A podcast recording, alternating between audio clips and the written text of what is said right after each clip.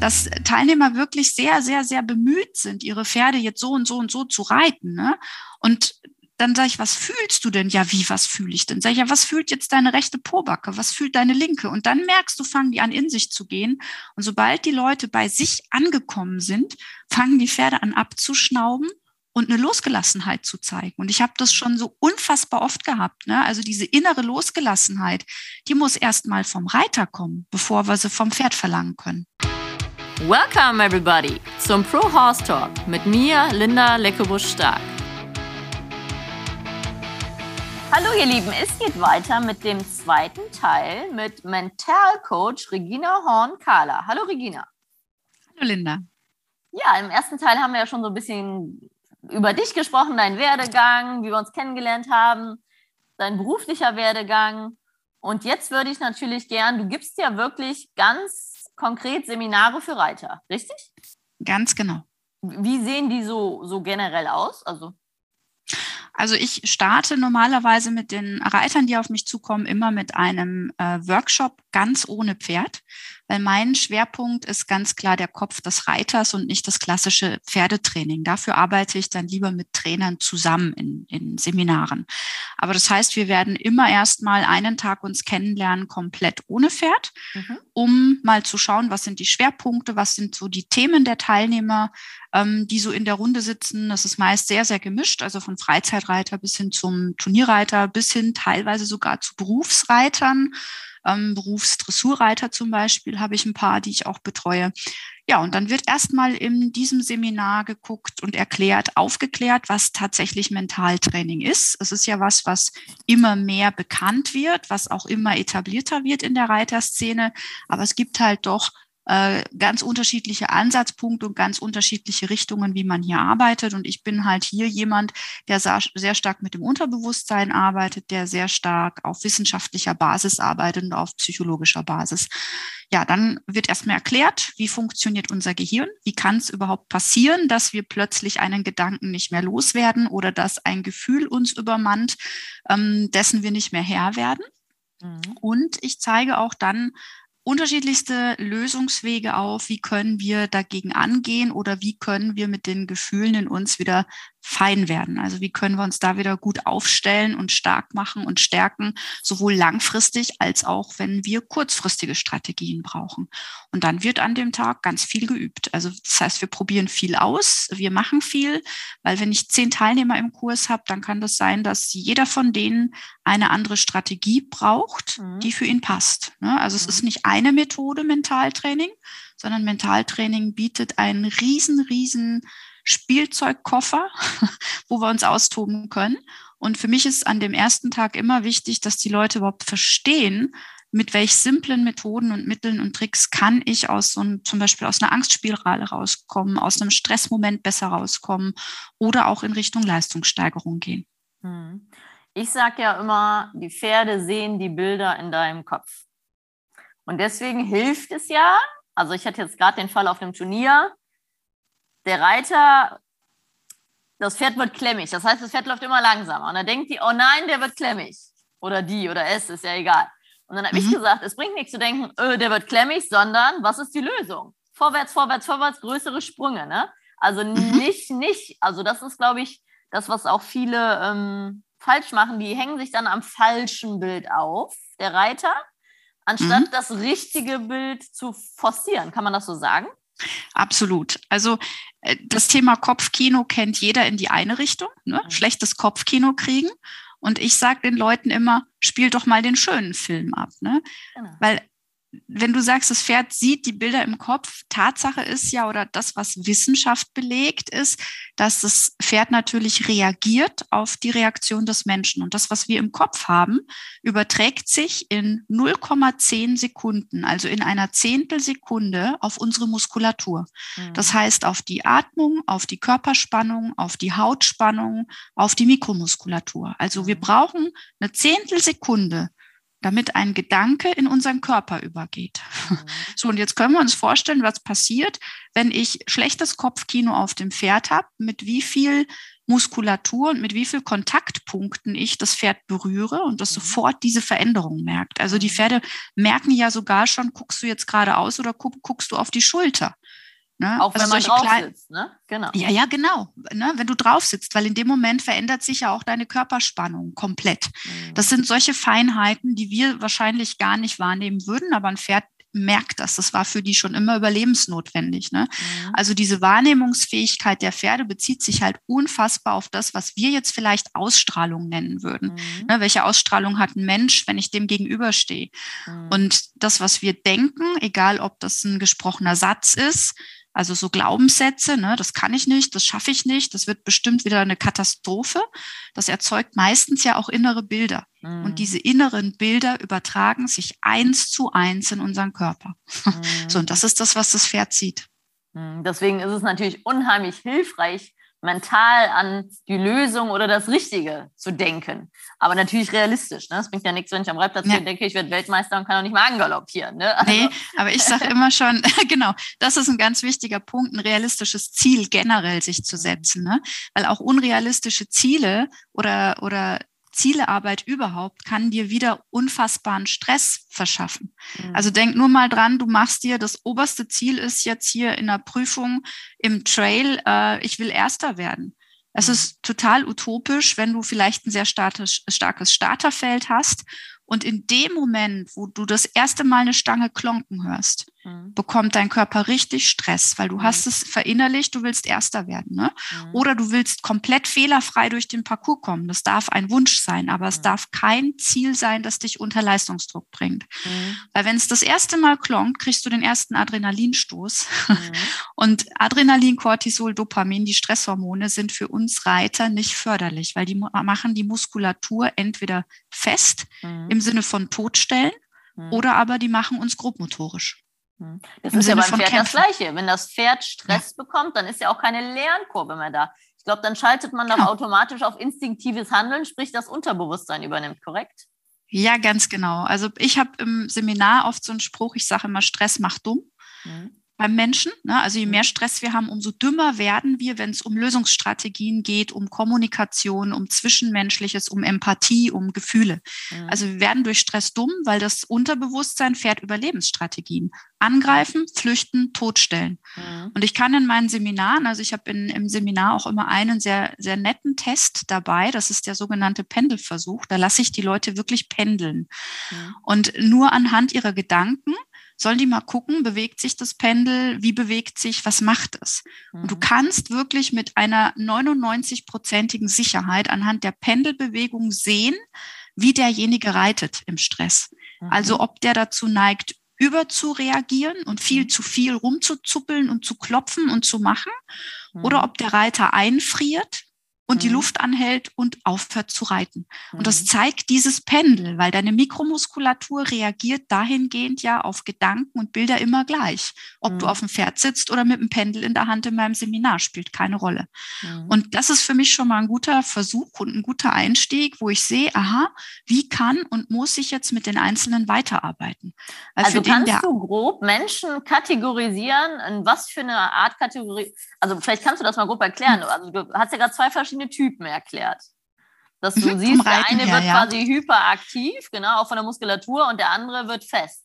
Weil das mhm. sehe ich genauso bei Pferden. Ne? Mhm, also genau. da kann man schon so ein bisschen in Schubladen im positiven Sinne denken, dass man die kategorisiert und dann muss man ja ganz verschiedene Lösungen wahrscheinlich anbieten dafür. Ja, ja, genau. Also ich meine, den einen, der halt ähm, sehr aktiv wird, der so ein bisschen überreagiert, da muss ich natürlich schauen, welche, welche Übungen machen wir oder welchen Fokus lenken wir, dass da diese Ruhe und dieses Weiche wieder reinkommt, weil mhm. einfach so ne, zu viel da ist.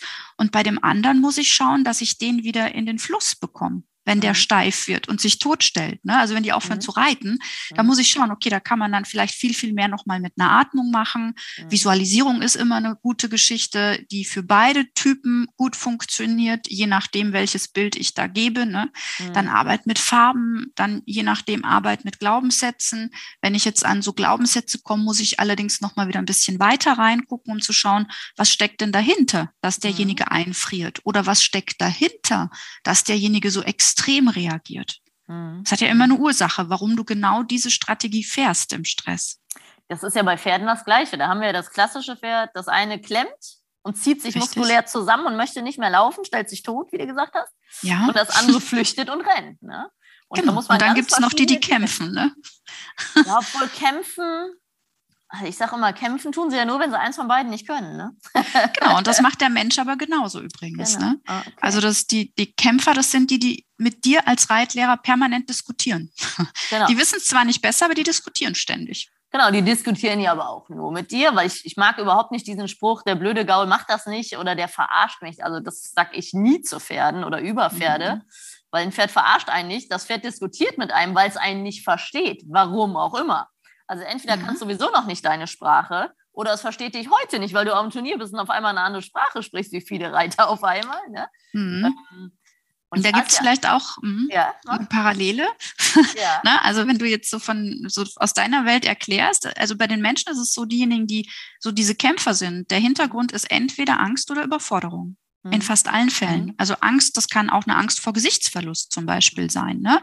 Oder Angst, dass ich schlecht oder negativ bewertet werde von anderen. Dass andere jetzt glauben, ich bin zu dumm dafür. Ne? Die fangen dann oft an, mit dir zu diskutieren. Die wollen bestehen. Mhm. Oder die sind überfordert. Dann fangen die auch an, rumzudiskutieren, weil sie gar nicht wissen, wie soll ich es umsetzen. Ich frage jetzt aber nicht wie, sondern ich versuche dem Ganzen aus dem Weg zu gehen und diskutiere um, um den Grundsatz herum. Ja, ich sage immer manchmal, also von Menschen kenne ich das, ich nenne die immer die Angstbeißer. Also die mhm. gleich auf Gegenangriff kriegen. Ne? Das sind oft die, die dann echt unsicher sind und einfach mal auf Attacke gehen, damit sie es selber nicht abkriegen. Das kennt man ja von Hunden. Ne? Genau. Ähm, genau. Und äh, bei Pferden hast du es ja auch. Ich sage immer, die Bockersteiger und Renner, in echt schreien die nach Hilfe und sagen, scheiße, ich verstehe dich nicht.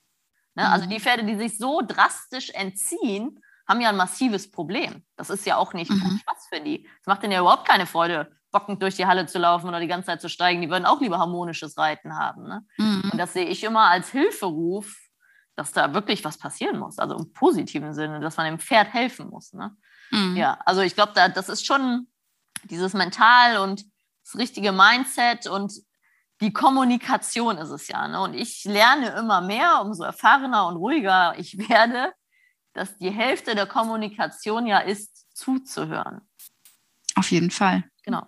Also Absolut das Wichtigste. Für, für, mich als Trainer, was haben wir denn da für ein Problem? Ne? Also und auch immer erst hinzuhören und hinzufühlen vor allem als Reiter. Wo ist das Problem? Ne? Auf welcher Schulter hängt das Pferd? Klemmt das Pferd? Rennt das Pferd? Kannst den Hals nicht fallen lassen? Es ist fest im Rücken. Also das ist ja wirklich erstmal viel Analyse, wertfrei. Ne? Und das machst mhm. du bei Menschen ja wahrscheinlich ähnlich. Ganz genauso. Genau. Ich kann, ich habe bei Menschen insofern den Vorteil, ich kann direkt die Frage stellen, ne? wie fühlt sich's gerade an? Mhm. In der Schulter, in der Hüfte, in der Hand, im Bein, wo auch immer, wie fühlt sich's an? Und mhm. welches Gefühl hättest du gerne? Mhm. Und dann bin ich vielleicht manchmal im Vorteil, weil die Leute direkt antworten können. Ne? Du musst, glaube ich, da noch mehr reinspüren beim Pferd, um zu erahnen, was da gerade passiert. Genau, man muss den Pferden ja auch ein Wohlwollen vermitteln. Ne? Das ist ja generell, das Training ist ja viel mit Vertrauen, natürlich auch mit Respekt. Manche Dinge stehen auch nicht zur Diskussion, aber das Pferd muss ja auch kommunikationsbereit sein. Und manche Pferde, je nachdem, was sie erlebt haben, die ziehen sich einfach zurück. Ne? Oder die mhm. suchen so zwanghaft die Lösung, weil sie Angst haben, Ärger zu bekommen. Ne? Und. Machen dann noch viel mehr Fehler ne, und bieten viel mhm. zu viel an. Ne? Also das ist, ähm, da hast du recht, da hast du den Vorteil, dass du fragen kannst. In der Regel spricht man die gleiche Sprache, aber auch da müssen wahrscheinlich die Menschen erstmal lernen, hinzufühlen, was sie selber angeht. Ne? Total. Also das ist auch ein ganz wichtiger Punkt, wo ich ja im Laufe der letzten Jahre auch oft verwundert war, wie wenig die Menschen oder die Reiter nach wie vor Reiten mit Fühlen in Verbindung bringen. Na, wo ich immer sage, Reiten ist für mich ganz wenig, also für mich jetzt wenig Technik, es ist ganz viel Fühlen. Ja. Ich weiß noch, du hast irgendwann mal den, den Satz zu mir gesagt, ein guter, Pferd, äh, ein guter Reiter muss sein Pferd nicht anschauen, es fühlt, was unter ihm passiert. Ne? Genau. Und der trifft, dieser Satz trifft den Nagel so auf den Punkt, weil ich sehe das in den, in den Workshops ganz oft dass Teilnehmer wirklich sehr, sehr, sehr bemüht sind, ihre Pferde jetzt so und so und so zu reiten. Ne? Und dann sage ich, was fühlst du denn? Ja, wie, was fühle ich denn? Sag ich, ja, was fühlt jetzt deine rechte Pobacke? Was fühlt deine linke? Und dann merkst du, fangen die an, in sich zu gehen. Und sobald die Leute bei sich angekommen sind, fangen die Pferde an abzuschnauben und eine Losgelassenheit zu zeigen. Und ich habe das schon so unfassbar oft gehabt. Ne? Also diese innere Losgelassenheit, die muss erst mal vom Reiter kommen, bevor wir sie vom Pferd verlangen können. Das ist so mein, meine Erkenntnis der letzten Jahre. Genau, deswegen ist ja dieser gute Grundsitz schon essentiell. Das ist nicht nur, damit es schön aussieht, wenn man auf dem Pferd sitzt, sondern dass man wirklich mal loslassen kann und auch mal die Muskeln an- und entspannen kann. Und ein guter Reiter sitzt ja im Pferd entspannt, aber kann sofort situationsbedingt die Knie schließen. Zum Beispiel, ich hatte letztens den Fall, ich galoppiere über einen Feldweg, da springt jemand aus dem Baum tatsächlich, nicht bösartig, da hat er irgendwas gemacht. Und ich hatte ein mhm. erfahrenes Turnierpferd und ich war schon auf in die andere Richtung im Galopp, bevor ich es gemerkt hatte. Das wären wahrscheinlich die meisten aller Reiter in die Bedrulle gekommen. Aber ich habe natürlich so viel Erfahrung. Ich saß locker, bin mitgegangen, habe aber anscheinend im richtigen Moment die Knie dann doch zugemacht. Das war ja alles automatisch. Ne? Mhm. Deswegen ist dieser Grundsitz so wichtig. Und ähm, ich, sage diesen Spruch immer, fühl mal hin. Zum Beispiel beim Angaloppieren gucken ja alle immer runter. Aber in mhm. echt zwinge ich dann meine Schüler hochzugucken und zu fühlen. Welches Becken mhm. geht vor, welche Schulter geht vor. In der Regel wackelt das innere Bein mehr wie das äußere. Ich habe so einen Links- oder Rechtsdrall in der Hüfte und in der Schulter. Und dann fühlen die das auch, aber die haben es noch nie probiert. Die gucken mhm. immer, ne? Und dann genau. sage ich immer aus Spaß, äh, die ganzen Reiter, die die ganze Zeit auf ihr Pferd gucken oder auf Sattelhorn gefühlt. Ich sage immer, wenn es nicht mehr unter dir ist, merkst du es. Ne? ja, ja, das ist ja wirklich so. Ich gucke immer die ganze Zeit auf dir Pferd, dann denke ich, aber guckst du denn die ganze Zeit? Wenn es nicht mehr da ist, würdest du es merken. Ne? Ja, genau. Genau, aber das ist dieses, da sind wir ja wieder bei den verschiedenen Typen, diese visuellen Typen, die alles mit dem Auge erfassen wollen.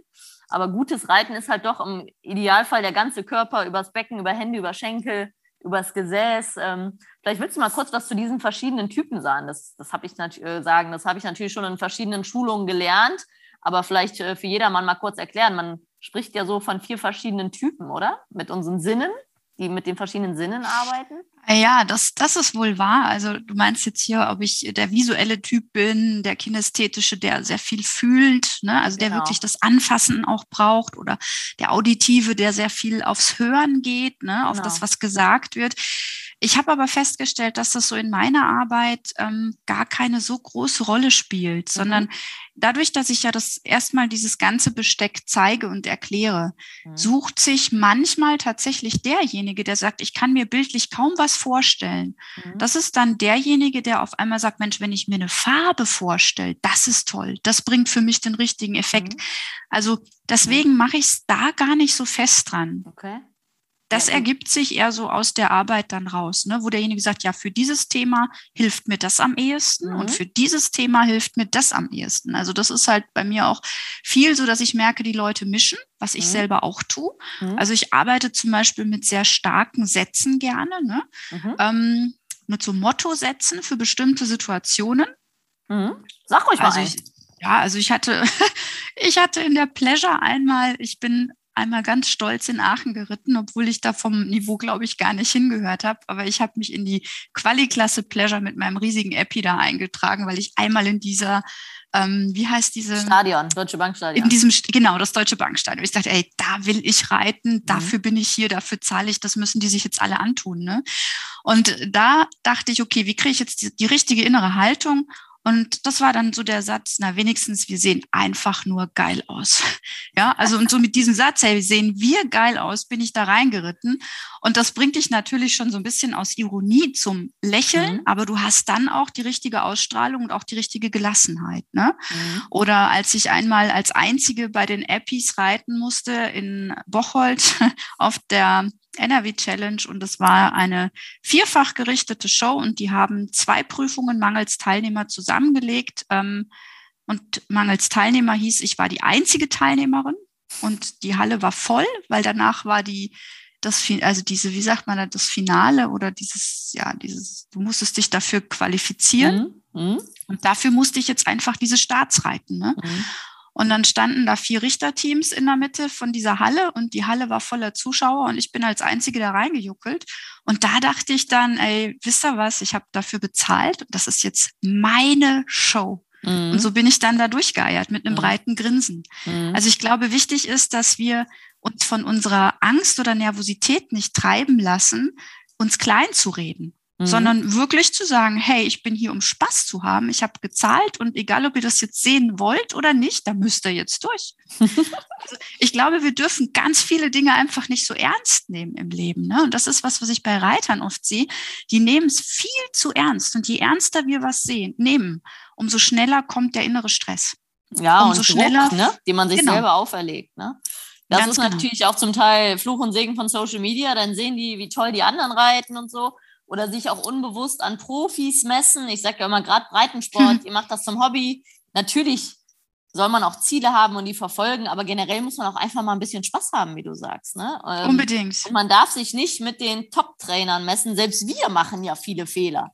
Aber wir Top-Trainer wissen ja, wir haben ja schon fast alles erlebt. Also ich habe schon falsche Nummer, Bügel ab, Kopfstück kaputt, äh, fährt zu frisch, fährt zu müde, fährt zu klebrig, fährt äh, unterfordert, überfordert. Also wir haben schon so viel erlebt, dass wir da recht gelassen rangehen, weil wir ja wissen, wie schnell es auch schiefgehen kann und das aber auch gar nicht so schlimm finden. Weil solange ja, genau. es keine hässlichen Bilder gibt, dass mal Fehler passieren, ist ganz normal.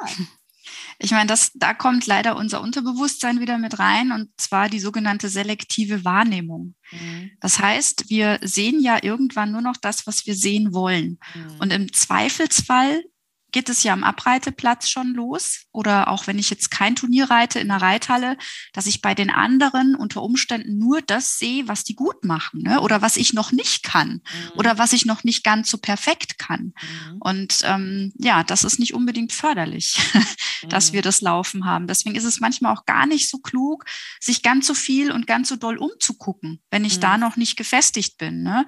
sondern sich viel mehr auf mein eigenes Gefühl zu verlassen, meinem Gefühl zu vertrauen vertrauen. Und der einzige Vergleich, den ich ziehen sollte, ist mit mir selbst, wie war ich gestern? Mhm. Ja, also wenn ich, wenn ich einen Vergleich setze, dann muss ich mich mit mir vergleichen in einer früheren Version, aber nicht mit jemand anders, der ein ganz anderes Pferd hat, vielleicht ganz andere Bedingungen, ganz andere Voraussetzungen. Das ist totaler Unfug. Aber das tun wir ständig. Das stimmt, das stimmt. Also äh, es gab ja, ich habe gerade noch den Spruch irgendwie geteilt vor ein paar Tagen, dieses man muss ein Pferd nicht so reiten, wie man es gern reiten würde, sondern so reiten, wie es geritten werden muss.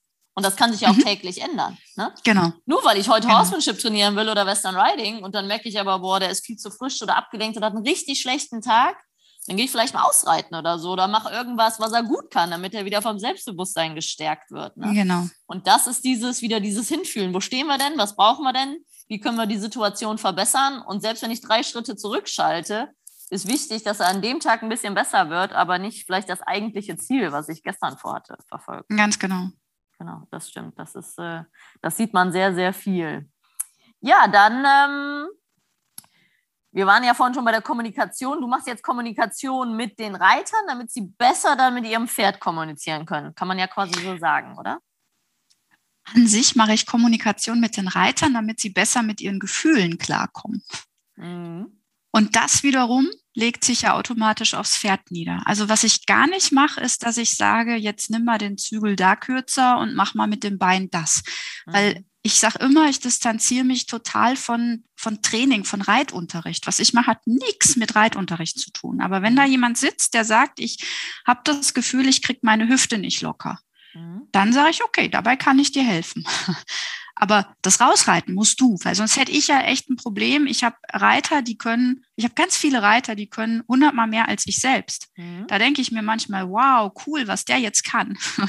Und ich habe nur so einen ganz kleinen Funken dazu beigetragen, damit der zum Beispiel sein Körperteil besser ansteuern kann. Mhm. Damit der erkennt, ah Mensch, das, das ähm, Steife in der Vorhand meines Pferdes liegt zum Beispiel an meinem Handgelenk, weil ich mhm. die Bewegung nicht durchlasse. Mhm. Oder das liegt daran, weil meine Schulterpartie zu fest gehalten ist. Ne? Und ich meine, das ist was, wo ich glaube, wo ich mittlerweile ein sehr gutes, geschultes Auge habe, um zu erkennen, wo ist der Reiter in sich nicht stimmig, wo ist der nicht weich, wo ist der Reiter nicht durchlässig. Mhm. Aber meinem, meinem Berufsreiter, der S3 Sterne reitet, dem kann ich nicht sagen, wie er die Traversale schöner machen muss. Mhm. Ne? Also das kann ich nicht. Aber ich kann sagen, wie kannst du einen bestimmten, dein, dein Körper in einer bestimmten Art und Weise dazu bringen, das zu tun, was du brauchst, damit die Lektion dann besser wird. Mhm, mhm. Das heißt, du hilfst ihnen, das ist ja schon wieder ein bisschen coachig, du stellst ihnen Fragen, damit sie sich selber analysieren Kann man das so Ja, sagen? die, genau. Also zum einen das, zum anderen sind es aber noch nicht mal Fragen, weil manche, manchen ist ja auch gar nicht bewusst, ne, mhm. dass sie jetzt zum Beispiel, wenn ich, wenn, wenn wir von Reite mit Bein, ne, mhm. dann haben manche den Oberschenkel im Kopf. Und die klemmen dann plötzlich die Oberschenkel zusammen. Und das ist denen gar nicht bewusst, weil das Pferd läuft ja trotzdem. Und das läuft mhm. vielleicht schon zehn Jahre so. Ne? Mhm. Und das ist dann schon so was, was ich durch, durch den Blick einfach analysiere und sage, Mensch, versuch mal das und das und lass uns mal gucken, ob es dadurch besser wird. Mhm. Ne? Und so arbeiten wir uns davor. Also es kann durch mhm. ein Atmen sein, dass ich sage, atme mal aus dem festen Muskel aus und guck mal, was passiert. Mhm. Ausatmen durch eine Muskulatur, gedachtes Ausatmen lockert. Ne? Das weiß jeder, der schon mal ein Kind gekriegt hat. Also die Muttis erzählen mir das immer, mhm. das lernt man auch in den Entbindungskursen. Ne?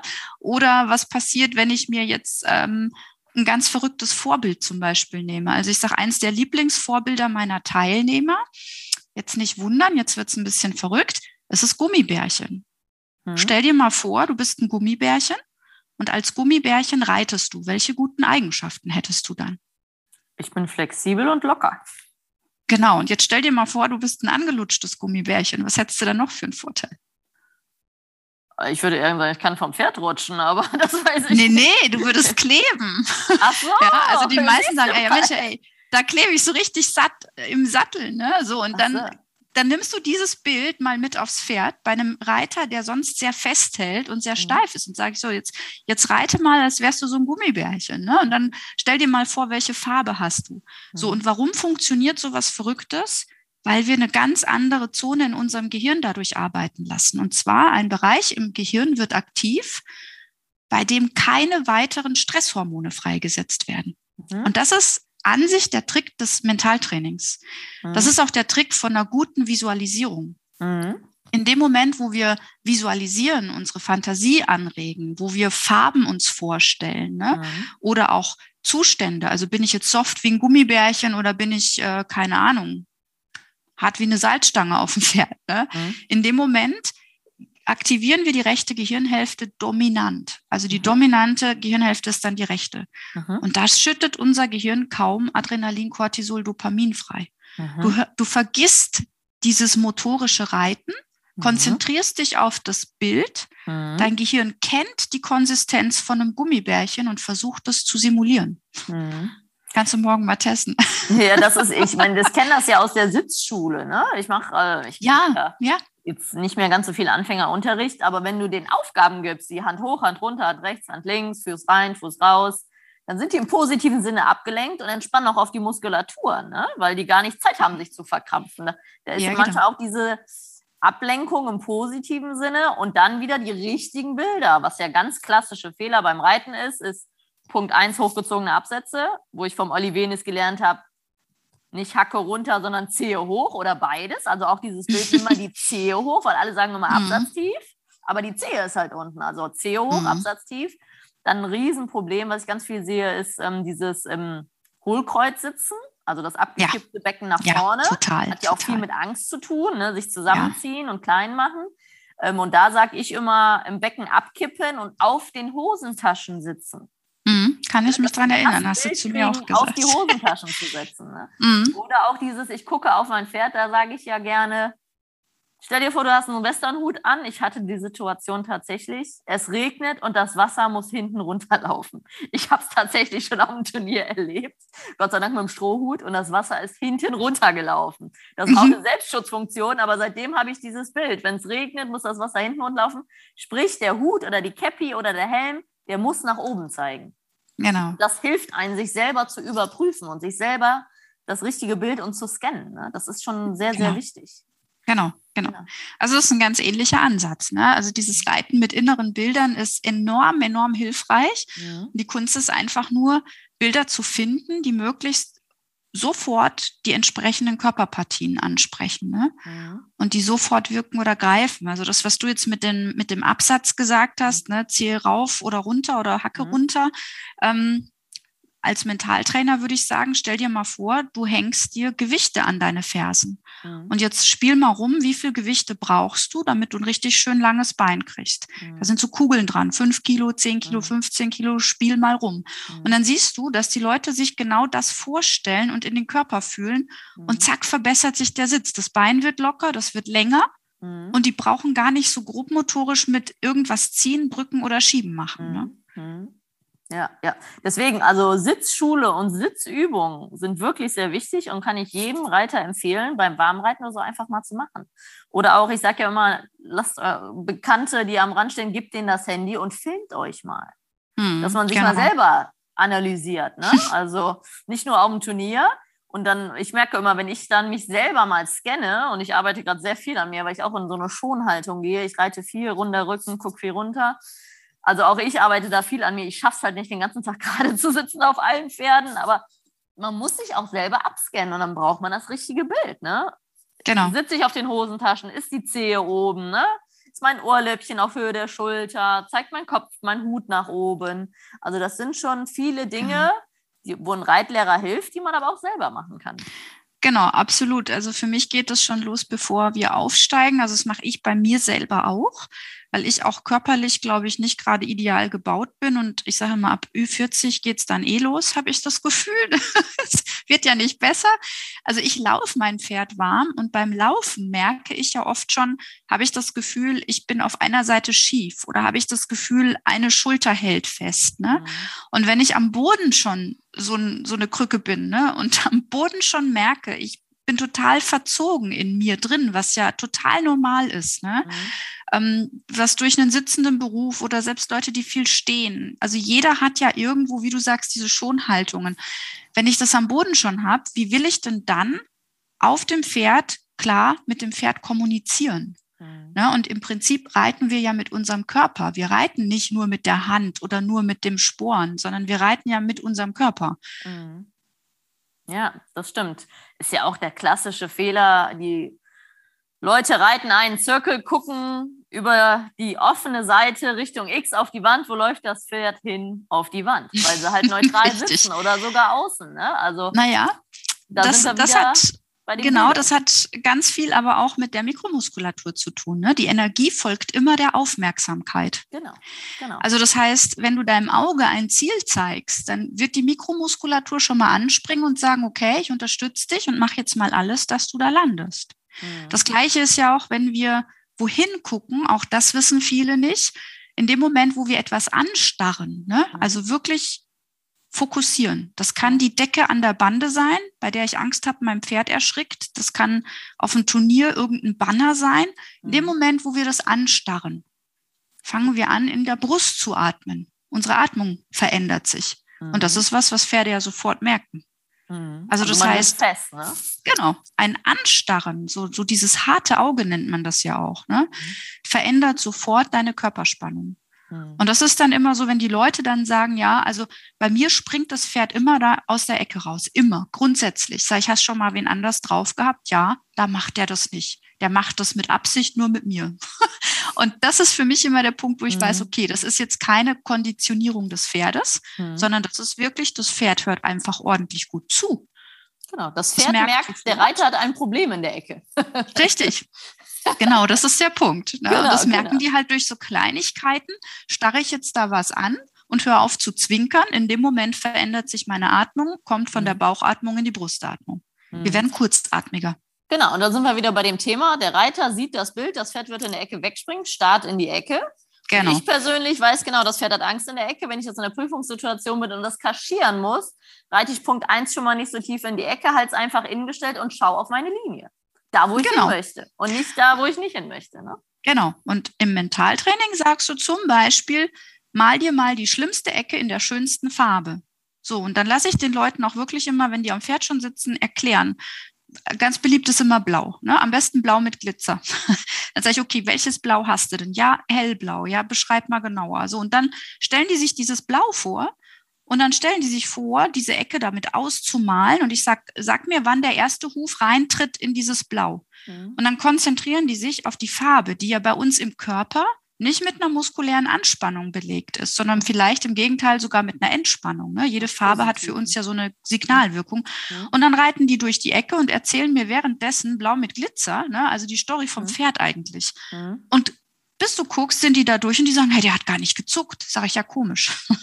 ja, weil dein, also gib deinem Kopf eine Alternative. Das mhm. ist für mich immer der Punkt. Also an etwas nicht zu denken, ist immer ganz schwer bis unmöglich. Ne? Ich kann dem nicht sagen, denk nicht drüber nach, dass es wegspringt. Ja, das, das ist, ist so wie denk, Elefant im Porzellanladen. Ne? Ja, genau. Denke nicht an den rosaroten Elefanten. Ne? Also du hast mindestens die Farbe rosa im Kopf.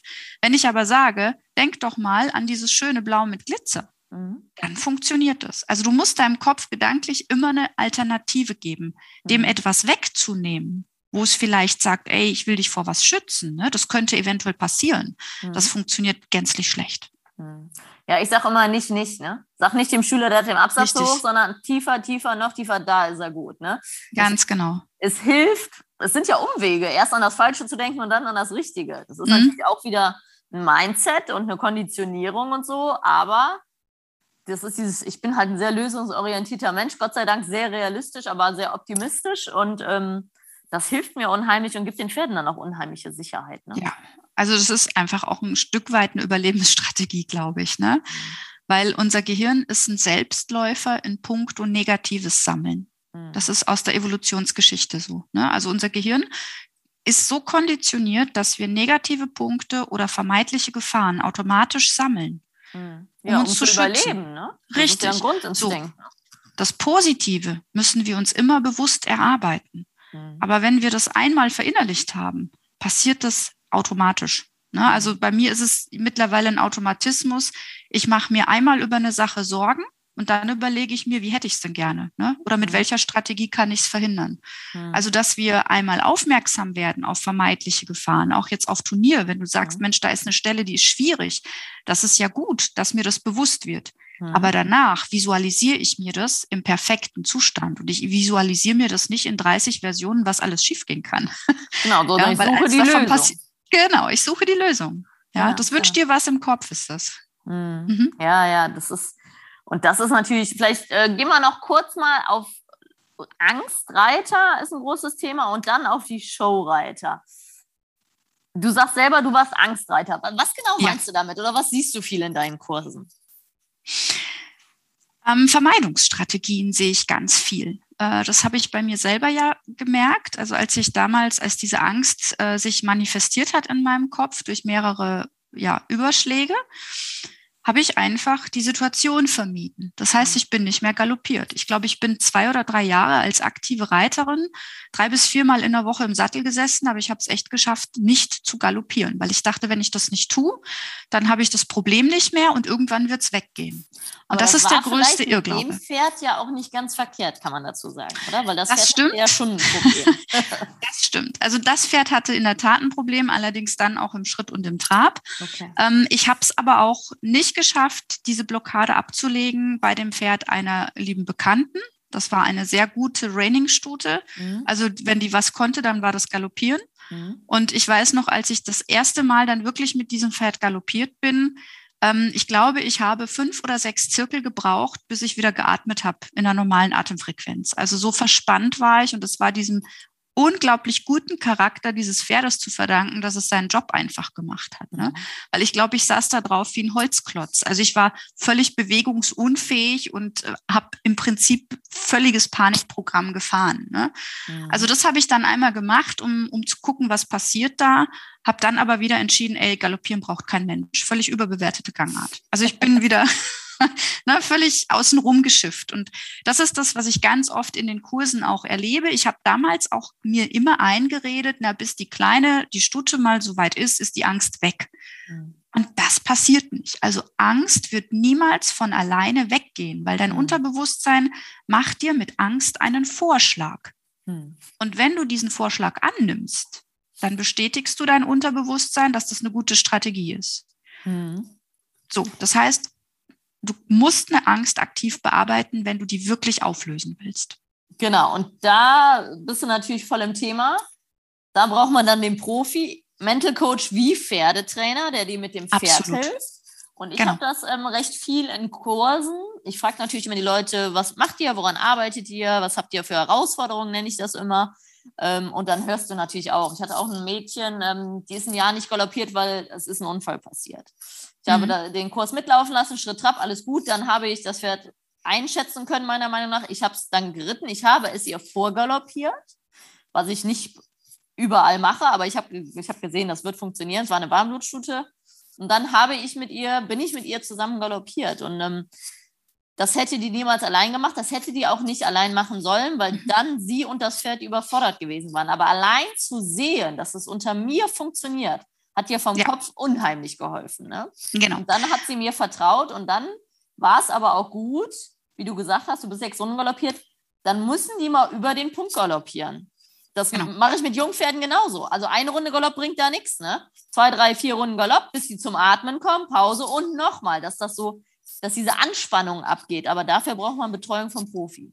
Genau, und ähm, also das, das ist auch ein Grund, warum ich im, im ersten Arbeiten mit jemandem nie mit dem Pferd arbeite, mhm. weil ich ja gar nicht weiß, ist es vielleicht auch tatsächlich ein Pferdethema. Ne? Mhm, und genau. da, da muss ich einfach für mich auch diese Sicherheit haben und für jeden, der da sitzt, erstmal zu analysieren, ist es ein Trainingsthema des Pferdes oder mhm. müssen wir ein Trainingsthema beim Menschen ansetzen. Also für mhm. mich ist es sind zwei komplett unterschiedliche Sachen. Ne? Und ich sehe immer, dass die Leute ganz viel, ähm, die wünschen sich immer, dass sie ihrem Pferd vertrauen können. Und ich sage immer, wenn du dir selbst nicht vertraust, wie soll das Pferd dir vertrauen? Mhm, ja, es kann gar nicht funktionieren. Ne? Und das ist auch gar nicht so selten, dass wir dann in einem Kurs, selbst wenn wir mit Pferd arbeiten, dass wir an den Punkt kommen, wo ich sage, okay, diese Angst, die will ich dir gar nicht nehmen, da will ich dir gar keine Methode für zeigen, ähm, weil diese Angst ist berechtigt.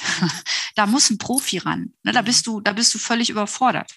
Mhm. Ja, und auch das, das kenne ich genauso. aus. Genau. Richtig, das fährt ja genauso. Also ich meine, das ist immer, ich habe mal so einen schönen Vergleich gehört, das ist ja so, als würde ein Grundschüler einen Grundschüler das Lesen und Schreiben beibringen wollen. Das wird auch nicht funktionieren. Ne? Also ein Erstklässler kann einem Erstklässler nicht Lesen und Schreiben beibringen. Ja. Und so wäre es dann mit dem Menschen, der sagt, ich fühle mich äh, ja handlungsunfähig, ich weiß mhm. gerade nicht weiter, ich erwarte aber von dem Pferd, dass es irgendwie einen Plan hat. Genau. Und dann genau. sieht man manchmal das Pferd, das völlig überfordert ist, weil es überhaupt gar nicht weiß, was es soll. Mhm. Und genau. deswegen genau. bin ja. ich bei den Kursen auch, ne, wo ich sage, ich arbeite mit Mensch und Pferd, an sich immer auch in, in Stellen, wo der mhm. Trainer mit an meiner Seite ist. Ne? Mhm. Also wo ich sage, du, du bist, ähm, wenn ich die Leute gar noch nicht kenne, du bist mit in der Halle, du bist mit einsatzbereit für den Fall der Fälle. Mhm. Außer der Trainer sagt, ich kenne die alle, sind Reitschüler, Pferde sind super, kannst du einfach entspannt mitarbeiten. Ne? Mhm. Dann sage ich, fein, dann können wir jetzt einfach nur das Mentalcoaching machen und da Feinschliff reinbringen. Ähm, aber wenn ich die nicht kenne, dann gehe ich auch ohne einen, einen richtigen Pferdeprofi mhm. da nicht in die Arbeit, ne? weil ich weiß ja nie, was da kommt. Ich hatte toi toi toi bisher noch keine Totalkatastrophe, aber ich hatte durchaus Situationen, wo ich gesagt habe, nö, nö, das machen wir jetzt aber nicht. Ne? Mhm. Ja, also ich ja. erinnere mich an eine Dame, die am ersten Tag gesagt hat, sie möchte am nächsten Tag mit dem Pferd gerne geschmeidige fliegende Galoppwechsel trainieren. Das soll ein bisschen fließender gehen. So, und dann ging die Hallentür am nächsten Tag auf und das Pony stand auf zwei Beinen und es konnte noch nicht mal gerade ausgaloppieren. Also es mhm. konnte nicht gerade ausgaloppieren. Es war nicht möglich, von einem Pylon zum nächsten in der Mitte gerade auszureiten. Mhm. Null am Bein geritten und da dachte ich mir, okay, wie wollen wir jetzt hier was mit fliegenden Galoppwechseln machen? Ne? Wir müssen jetzt erstmal gucken, bei ihr einen Grundsitz herzustellen und dann aber auch ein Grundverständnis für das, was sie da haben will. Ja, da sind wir wieder bei der realistischen Selbsteinschätzung. Ja, genau. Aber das ist selten. Das muss ich auch sagen. Das habe ich total selten bei mir im Kurs. Also ja. ähm, es gibt so ein paar Highlights, ähm, aber an sich ganz selten. Ja, ja, genau. Ja, ich meine, das ist ja super, dass du anbietest, auch in Verbindung mit dem Pferdetrainer den Leuten zu helfen, dass ja, man total. sich da gut ergänzt. Ne? Das ist ja, ja eine total. super Sache. Was, genau. was sagst du denn selber? Kann, kann, man so ein bisschen sagen, was sind so die häufigsten Probleme bei der Angst mit Reiten, mit Pferden? Also welches Angstthema meinst du? Mhm. Also ich habe zwei Schwerpunkte. Das ist einmal Angst vorm Ausreiten. Mhm. Habe ich ganz, ganz oft. Und das ähm, zweite ist so die Galoppangst, das Galoppieren. Das hat halt viel mit Kontrollverlust zu tun, beides. Ne? Mhm. Also, dass die, dass die Angst vor Geschwindigkeit haben. Ne? Und das ist ja auch sowas, was man lernen muss als Reiter, dass ein Pferd auch ein gewisses Tempo braucht, um gut laufen zu können. Ne? Mhm. Also dieses Loslassen, sich trauen loszulassen. Ne? Ja, das ist ein Riesenthema bei uns beim Westernreiten. Ne? Also viele kommen aus dem Klassischreiten gefühlt, ich übertreibe jetzt natürlich absichtlich, ähm, denen war das zu schnell und zu hektisch und die Pferde zu schwierig, was sie auch zum größten Teil sind für den Breitensport, mhm. meiner Meinung nach. Und dann wollen sie Western reiten, weil die Pferde so langsam und so ruhig sind, reiten viel unter Tempo, schaffen es aber auch da nicht, den Zügel lang zu lassen, wegen Kontrollverlust. Also das mhm, sieht man genau. wirklich sehr, sehr viel. Die wollen die Pferde nicht die Fehler machen lassen, weil sie dann denken, das Pferd geht durch, rennt weg, whatever. Also ähm, da bin ich ja mhm. ganz anders. Ich lasse ja laufen, bis die durchparieren wollen. Ne? Aber genau. dann bin ich halt ein Pferdemädchen, Gott sei Dank. Und das siehst du ganz viel, dass auch Leute im Westernsattel nicht dazu kommen, die Pferde lang zu lassen loszulassen, genau. Genau, genau. Also das hat ganz, ganz viel halt auch mit Selbstvertrauen zu tun, ne? weil ich muss ja in erster Linie mir und meinen Fähigkeiten vertrauen. Mhm. Dann habe ich auch keine Angst vor einem Fehler des Pferdes, weil ich sage immer, wo willst du denn hin? Mhm. Wo willst du denn hinlaufen? Ne? Also Tempo war jetzt bei mir auch, also bei meiner, bei meinem Angstthema auch noch nie das Thema. Mhm. Wenn es Tempo macht, ja, dann soll es laufen. Wenn es mal nach rechts oder links springt, ja, dann sehe ich, ob ich einen guten Sitz habe. Also da war mhm. ich immer schon easy. Bei mir war immer das Thema Kontrollverlust bewusst, wenn es vor mir zusammenbricht. ne? Also wenn es stolpert und plötzlich ist es weg. Das, genau. das war so bei mir der Punkt damals. Ne? Aber ich sag mal so, die, die breite Masse hat wirklich vor, vor dem Ausreiten der Kontrollverlust, was ist, wenn es erschrickt, was ist, wenn es losspringt, was ist, wenn es einen Turn macht. Das ist viel und halt eben das Thema Galopp, wobei man beim Galopp, du hast ja gerade so schön gesagt, die müssen dann auch ein paar Runden drehen.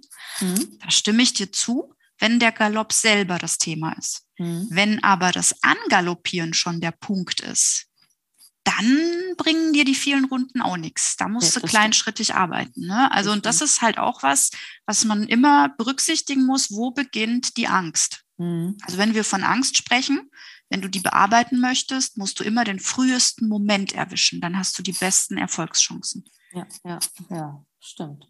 Ja, das ist bei Jungpferden auch ein Riesenthema. Oft ist dieses Angaloppieren so der kritische Punkt. Wenn die einmal im Galopp sind, geht das. Ne? Mhm, Dann genau. galoppiere ich die Kur, also zum Beispiel, wir gehen ja viel ins Gelände am Anfang, dann galoppiere ich die, bis sie entspannt galoppieren, trab die und galoppiere die nochmal an. Die wieder in Trab, damit das die Desensibilisierung stattfindet. Das Perfekt. ist ja beim Menschen ähnlich, ne? Also genauso. Es ist wirklich genauso. Resetten. Dann würde ich das schwierige mhm. Pferd nicht nur einmal angaloppieren, sondern sobald ich merke, der entspannt sich, gehe ich in Trab und mach's nochmal. Und dann ist das gleich positiv behaftet, weil ich es einfach fünfmal hintereinander gemacht habe. Richtig, genau. Genau. Und genauso ist es bei Menschen. Ne? Also du musst an sich den Punkt finden, der dieser Impulsgeber für den Stresspegel ist. Ne? Also mhm. Also für, für die Stresshormone. Du musst den Impulsgeber finden und an dem musst du arbeiten. Und das kann am Anfang ähm, unglaublich ja, ermüdend sein, ne? weil man sich denkt, boah, in so einem kleinen Schritt soll ich jetzt mein Thema bearbeiten. Ne? Mhm. Aber manchmal ist es so. Und dann machst du 20, 30, 40 Mal diesen kleinen Schritt und plötzlich machst du einen riesigen Sprung und das Thema ist erledigt. Das stimmt, Aber diese Geduld musst du mitbringen, für dich und auch fürs Pferd. Das stimmt. Riesen. Also Analyse, Geduld, am besten Fachwissen, was einen betreut, einem Feedback gibt oder man muss sich selber analysieren und Feedback geben. War das jetzt besser? Richtig. War das nicht besser? Müssen wir das nochmal genau. machen? Oder war es so gut, dass wir halt Pause machen und aufhören? Das ist genau. natürlich genau. echt viel Struktur auch drumrum, wo man Ganz genau. Aber wie gesagt, das Thema Vermeidungsstrategie ist das, was dich nie weiterbringt, wenn es um Angst geht. Vermeidung genau. ist die schlechteste Idee. ich meine, ich verstehe das, wie bei dir. Und da, das, also Angst ist ja nichts Schlimmes. Also ich finde das nicht schlimm, gerade nee. im Breitensport. Und bei dir war das ja ganz legitim. Du hast schlechte Erfahrungen gemacht. Mhm. Da ist das vollkommen auch irgendwo vernünftig, dass dein Körper sagt, oh, das lassen wir jetzt mal besser, ne? Machen wir nicht noch zehnmal hintereinander. Aber dann sucht euch einen Profi, lasst euch helfen und macht auch eine Analyse am Pferd. Ne? Du hast ja gesagt, ihr habt selber versucht genau. rauszufinden. Ähm, und dann muss man auch tatsächlich sagen, es gibt Pferde und Reiter, die nicht zusammenpassen, auch in diesem Leben ja. nicht mehr. Und da habe ich Kunden, die sind dankbar und sagen mir, danke Linda, dass du mir das sagst. Und ich habe Kunden, die sind stinksauer und wollen das nicht hören. Ähm, sucht euch da einen Trainer eures Vertrauens und wenn ihr merkt, der traut sich nicht zu sagen, dann fragt ihn doch mal konkret und seid ehrlich zu euch selber, passt das oder passt das nicht? Ent, entspricht das Pferd meinen Erwartungen oder nicht? Also, wenn ich Training reiten will, brauche ich mir keinen Traber kaufen, jetzt übertrieben gesagt. Also, da sind wir auch ja. bei der Selbsteinschätzung wieder. Ne? Absolut. Also und ich glaube, dass wir auch manchmal auch an dieser Stelle zu wichtig nehmen, wenn wir glauben, nur ich kann diesem Pferd ein gutes Leben schenken. Ne? Mhm. Das ist nicht so. Also viele sagen ja, ja, ähm, wir geben nicht auf. Ne? Ja, wie lange versuchst du es schon? Ja, fünf Jahre. Ja, äh, wie lange willst du es noch versuchen? Ne? Fährst mhm. du mit einem guten Gefühl zu deinem Pferd oder nicht? Ne? Mhm. Ja, mit einem ganz schlechten und eigentlich äh, bereue ich das auch alles schon, ne? aber ich gebe ihn ja nicht auf. Und da mhm. denke ich mir immer, macht euch klar, Pferde sehen Emotionen. Mhm. So, und die sehen dich jeden Tag, dass du da hinfährst und eigentlich keinen Bock darauf hast oder eigentlich gefrustet bist mhm. oder eigentlich im Kopf hast, du bist mein Kompromiss. Mhm. Und ich mhm. sage immer, jedes Pferd hat es verdient, so das einzig Wahre zu sein. Mhm. Wenn es nicht deins ist, es gibt den richtigen Menschen dafür. Das stimmt. Das, also, ich sag, wir haben ja früher großer Handelsstall waren wir und es gibt wirklich sehr nette Menschen, die Pferde kaufen. Ne? Es gibt auch ja. mal andere, aber generell kann man ja auch nett Menschen sein Pferd verkaufen. Man kann ja auch beim Probereiten sehen, oh, das passt nicht, das mache ich nicht. Das ist ja ganz legitim. Ne? Und es gibt Pferde, die werden woanders tatsächlich glücklicher, vielleicht in einer anderen Berufung mit einem anderen Menschen. Und ich sage dann immer als Profi, es kostet viel Geld. Wenn es einem überhaupt keine Freude bereitet, dann sollte man. Das ist der Punkt. Ne? Also das ist ja auch die Frage, die ich den Leuten immer stelle, die sich wirklich so durchquälen. Und ich habe so zwei, drei Kunden, ähm, die ich glaube, bestimmt über drei Jahre so ziemlich jedes Seminar bei mir besucht haben. Und das ist ja dann auch tatsächlich so, wenn du immer das gleiche Seminar besuchst. Ich habe mich immer gefragt, was wollt ihr denn Neues hören? Warum bist mhm. du schon wieder da? Ja, ich habe immer noch das Problem mit dem Pferd und jetzt ist dieses wieder und jenes wieder. Und ich habe da irgendwann mal mich hingesetzt, habe gesagt, Mensch, äh, ich sehe das mal ein. Ich glaube, ihr passt einfach nicht zusammen. Ne? Und jedes Mal saß diese Frau bei mir im Seminar und hat geweint und Tränen vergossen. Also ich habe da übrigens mehrere, es sind, ist nicht nur mhm. eine, aber eine habe ich besonders noch im Hinterkopf. Und ich habe gesagt, wofür hast du dein Pferd denn ursprünglich mal gekauft? Ne? Ja, ich wollte entspannen und ich wollte meine Freizeit genießen, einfach Spaß und Freude haben. Sag ich, mhm. und wie mhm. lange hattest du das schon nicht mehr?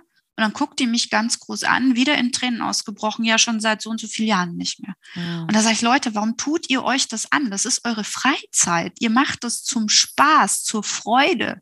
Mhm. Also das, das würde ich mir selber nie geben. Ich meine, dass man nicht sofort die Flinte ins Korn wirft, da bin ich auch ein Freund. Ich sage, wenn ich das nicht auf die Reihe kriege, dann suche ich mir einen guten Trainer, der mich unterstützen kann, der das vielleicht auch anders einschätzen kann.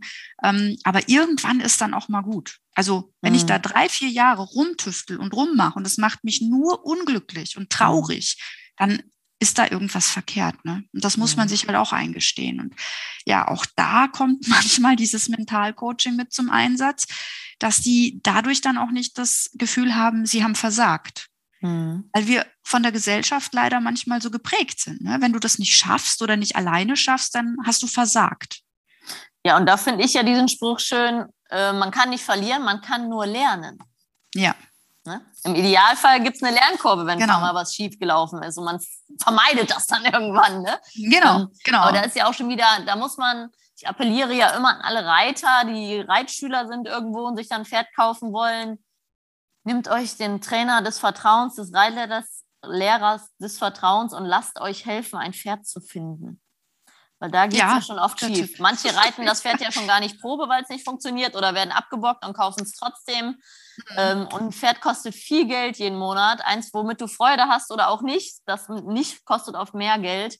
Ähm, und dann hört man ja auch auf diesen Spruch, ich möchte zusammen mit dem Pferd lernen. Dann kaufen sich Anfänger und Fohlen wenn man hochrechnet, wie viel Geld drin steckt, bis die drauf sitzen, vier, fünfjährig, da kann man sich auch für ja. 30.000 Euro gleich ein Pferd kaufen. Also, ja, locker. Mhm. Ähm, das ist oft äh, verkannte Tierliebe, ne? da ist die realistische Einschätzung und da wieder sucht euch einen Profi, lasst euch unterstützen und ähm, seid vernünftig. Gerade die Mädels, die sagen dann immer, oh, der ist zu mir gekommen und der hat so süß geguckt und so. Und äh, ja, also mhm. das ist wirklich... Ähm, ein großer Prozess, den man gut durchdenken sollte, was man da will, was man braucht und wer einen ja. dabei unterstützen kann. Absolut, absolut. Also es ist einfach eine zu weitreichende Entscheidung, finde ich. Ne? Ja, das stimmt. Ja, sehr schön. Dann kommen wir jetzt noch zu den Turnierreitern, was ja ein bisschen mhm. mehr mein Gefilde ist. Ähm, und man sieht ja ganz oft auf dem Abreiteplatz die große Energie und den großen Stress. Also bei uns Westernreitern mhm. ja Gott sei Dank weniger. Aber ich weiß noch vor ein paar Jahren, also schon bestimmt zehn Jahre, hat mich jemand gefragt, na, wann kann ich denn eigentlich mal auf die Show? Und ich glaube, es ging um eine Pleasure. Da habe ich gesagt, ja, dann geh doch mal auf den Hufschlag und reit mal eine Runde Schritt am langen Zügel und dann eine Runde Trab und dann mal eine Runde Galopp, ohne ganz Zeit am Pferd rumzuziehen und abzubiegen und so. Und da geht es ja schon mit der Selbsteinschätzung los. Bin ich gut genug vorbereitet? Was ist mein Anspruch? Und mein Anspruch ist immer, das Pferd soll eine positive Erfahrung haben in seinem Ausbildungsstand. Mein Anspruch ist überhaupt nicht zu gewinnen, sondern ich möchte das, was das Pferd zu Hause kann, dass das auf dem Turnier abrufbar ist. Das ist mir wichtig. Und das ist natürlich je nach Ausbildungsstand total unterschiedlich. Also ich hatte jetzt eine junge Stute dabei, die ist mir dreimal ausgegangen, aber die war super brav, die war zu brav, finde ich total super. Ich war nicht platziert, ist mir total egal, weil die war super entspannt. Ich war genau. total happy. Zu Hause parät die auch noch manchmal durch und verliert, weil sie noch nicht die Kraft hat und so. Ne? Und ähm, da ist echt, ähm, da sieht man ja ganz oft, die Leute gehen aufs Turnier. In echt, das Unterbewusstsein weiß, sie sind nicht bereit dafür mit dem Pferd. Dann gehen die auf den Abreiteplatz und dann Stresshormone, wie du vorhin gesagt hast, und Unterbewusstsein ja. und die hören auf zu reiten und dann geht es auch schief. Ne? Mhm, genau. Also da sind wir bei dem Thema realistische Ziele auch. Ne? Und das mhm. ist auch in der Tat eines der häufigsten Themen, dass ich ähm, in den Trainings und Coachings habe. Allerdings kommt das oft gar nicht so unter diesem Titel auf den Tisch, mhm. sondern ich lasse mir dann von den Showreitern gerne erzählen, ja, was sind denn so deine Themen und was stresst dich denn so? Und dann kommt erstmal oft so, ja, dieses Fokussieren, ne, dass ich fokussiert bleibe, fällt mir schwer. Und dann ähm, auch diese Frustration und der Stress mit in die Prüfung und ja, was stresst dich denn da? Und dann kommen wir ganz, ganz häufig auf diesen Punkt, dass die Ziele einfach nicht stimmen. Ne? Also die Ziele sind unrealistisch und vielen ist nicht klar, dass wenn wir mit Zielen arbeiten im Reitsport, dass es ja drei Stufen der Ziele gibt. Mhm. Viele gehen da hin und sagen, ich will einen Score von mindestens 70 ne? oder ich will so und so viel Plus-Scores haben oder ich will die und die Wertnote auf jeden Fall haben. Mhm. Aber das erste Ziel, gerade, ich sage mal, gerade als Amateurreiter, die jetzt nicht so diese Kilometer auf dem Rücken haben wie du jetzt zum Beispiel, mhm. Das erste Ziel ist immer ein mentales Ziel. Und das ist, äh, habe ich gerade schmunzeln müssen, weil das machst du mit deinen Jungpferden genauso. Du sagst, die sollen eine gute Zeit da haben. Ne? Also die sollen mit einem positiven Gefühl rein in die Show und die sollen mit einem positiven Gefühl raus aus der Show, sodass ein Turnier für die nichts anderes ist als ein Sonntagsausflug. Das wäre ja das Ideale wahrscheinlich. Genau. So, und genau so sollte das erste Ziel des Amateurreiters sein. Also überleg dir, was ist mein mentales Ziel? Und das mentale Ziel kann sein, hey, dass mein Stresspegel nicht über Stufe 5 geht oder so, ne? Mhm. Dass ich mit einer Gelassenheit auf dem Abreiteplatz bin. Dass ich mit einer Gelassenheit und mit einem guten Motto an den Start gehe. Mhm. Dass ich ähm, mich nicht irritieren lasse, wenn in der Prüfung ein kleiner Fehler passiert. Mhm. Dass ich es schaffe, auch eine verkackte Prüfung als Gewinn zu sehen. Ne? Also auch sowas gehört dazu, weil ich sage immer, ähm, jede Tragödie hat Geschenke mitgebracht. Du kannst aus jeder Tragödie mit Geschenken rausgehen, weil du lernst immer. Mhm. So, und diese, dieses mentale Ziel ist für mich erstmal die Basis. Und da machen sich ganz viele überhaupt keine Gedanken. Die, die sind meistens schon zwei Tage vorher psychische Wracks, weil die sich da schon hunderttausend Mal im Kopf angeguckt haben, was alles schiefgehen kann. Dann machen die sich Gedanken, wer könnte denn an der Bande stehen, wen ich nicht leiden kann. Und wer steht denn als Richter in der Mitte? Um Gottes Willen, der mag mein Pferd nicht. Mhm. so. Und in, so, in dem Moment habe ich ja schon mal die perfekten Bedingungen für einen guten Start nicht. Mhm. So, und dann die zweite Stufe ist dann das, das reiterliche Ziel, ne, dass ich sage, was möchte ich denn reiterlich zeigen? Mhm. Worauf möchte ich mich konzentrieren? Was mache ich im Training? Was bespreche ich vielleicht auch mit meinem Trainer vorher schon?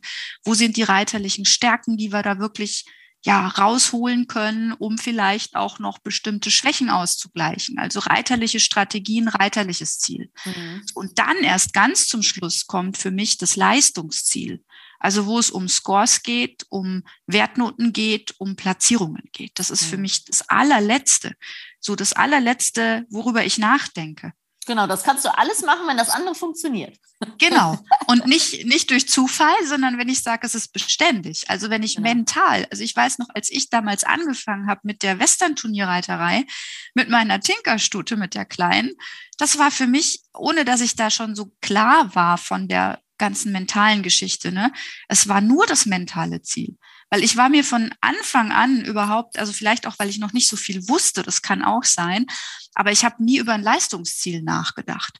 Ich kannte auch damals offen gestanden das ganze Punktesystem EWU und wie das alles funktioniert. Das wusste ich alles gar nicht. Und manchmal ist es ganz gut, wenn man nicht so viel weiß. Ne? Mhm. Also wenn man einfach aus dieser Grundmotivation auf ein Turnier fährt und sagt, hey, wo, warum fahre ich da hin? Hey, um Spaß zu haben, um mal reinzufühlen, um mal zu gucken, wie macht sich mein Pferd da, um mal zu gucken, wie gefällt mir das überhaupt. Und dann schauen wir mal, was der Richter dazu sagt. Genau. So, und das war sehr gefestigt bei mir, weil ich da, ich glaube, sechs, sieben, acht Turniere nur unter dem Aspekt gefahren bin. Und dann kam ja in der nächsten Saison der Epi und dann begann ich erst an diesen reiterlichen Zielen zu arbeiten. Ne? Hm. Das ist, ich sage immer ganz oft, ähm, gerade so bei älteren Pferden oder so, ja, wenn der jetzt wieder das und das macht, manche werden ja dann so ein bisschen, die greifen vor oder hören nicht mehr ganz so gut zu oder lassen nicht so sehr ablenken. Und dann weiß ich, okay, das hatten wir letztes Mal. Und dann sage ich manchmal, wenn ich meine Quali zum Beispiel habe, so, wenn das jetzt nicht funktioniert, mache ich einen Korrekturritt, sage ich dann immer. Ne? Das genau. heißt, ich reite die Wolte was größer oder mache den Übergang früher oder später, erst dann, wenn er zuhört. Und genau. oft, wenn ich so in diese Klasse geht, bin ich so fokussiert, aber auch entspannt, dass es ja. gar nicht nötig ist.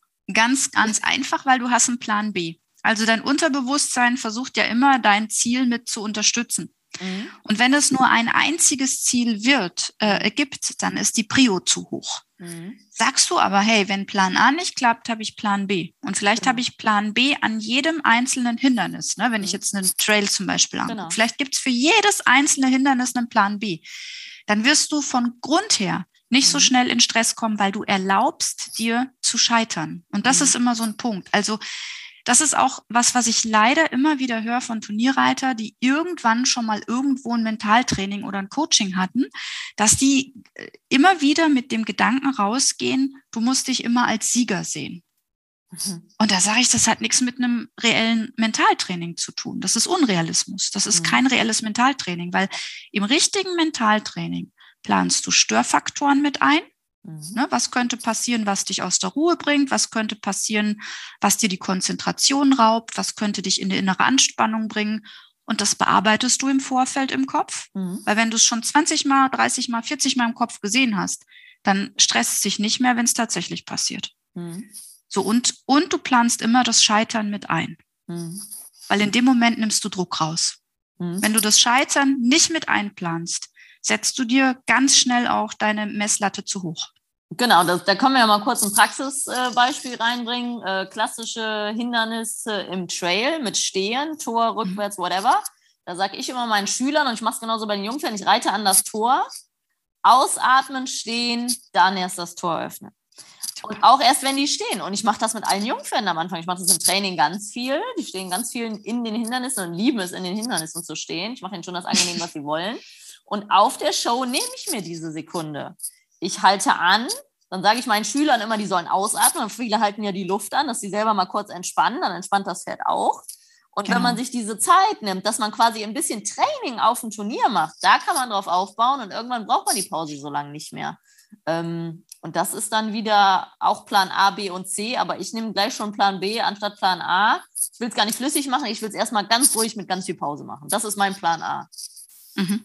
Ne? Genau. Also, Gute ja. Strategie, ne? Auch dieser Fokus aufs Ausatmen. Es gibt ja immer noch total viele Reitlehrer, die sagen, atmen.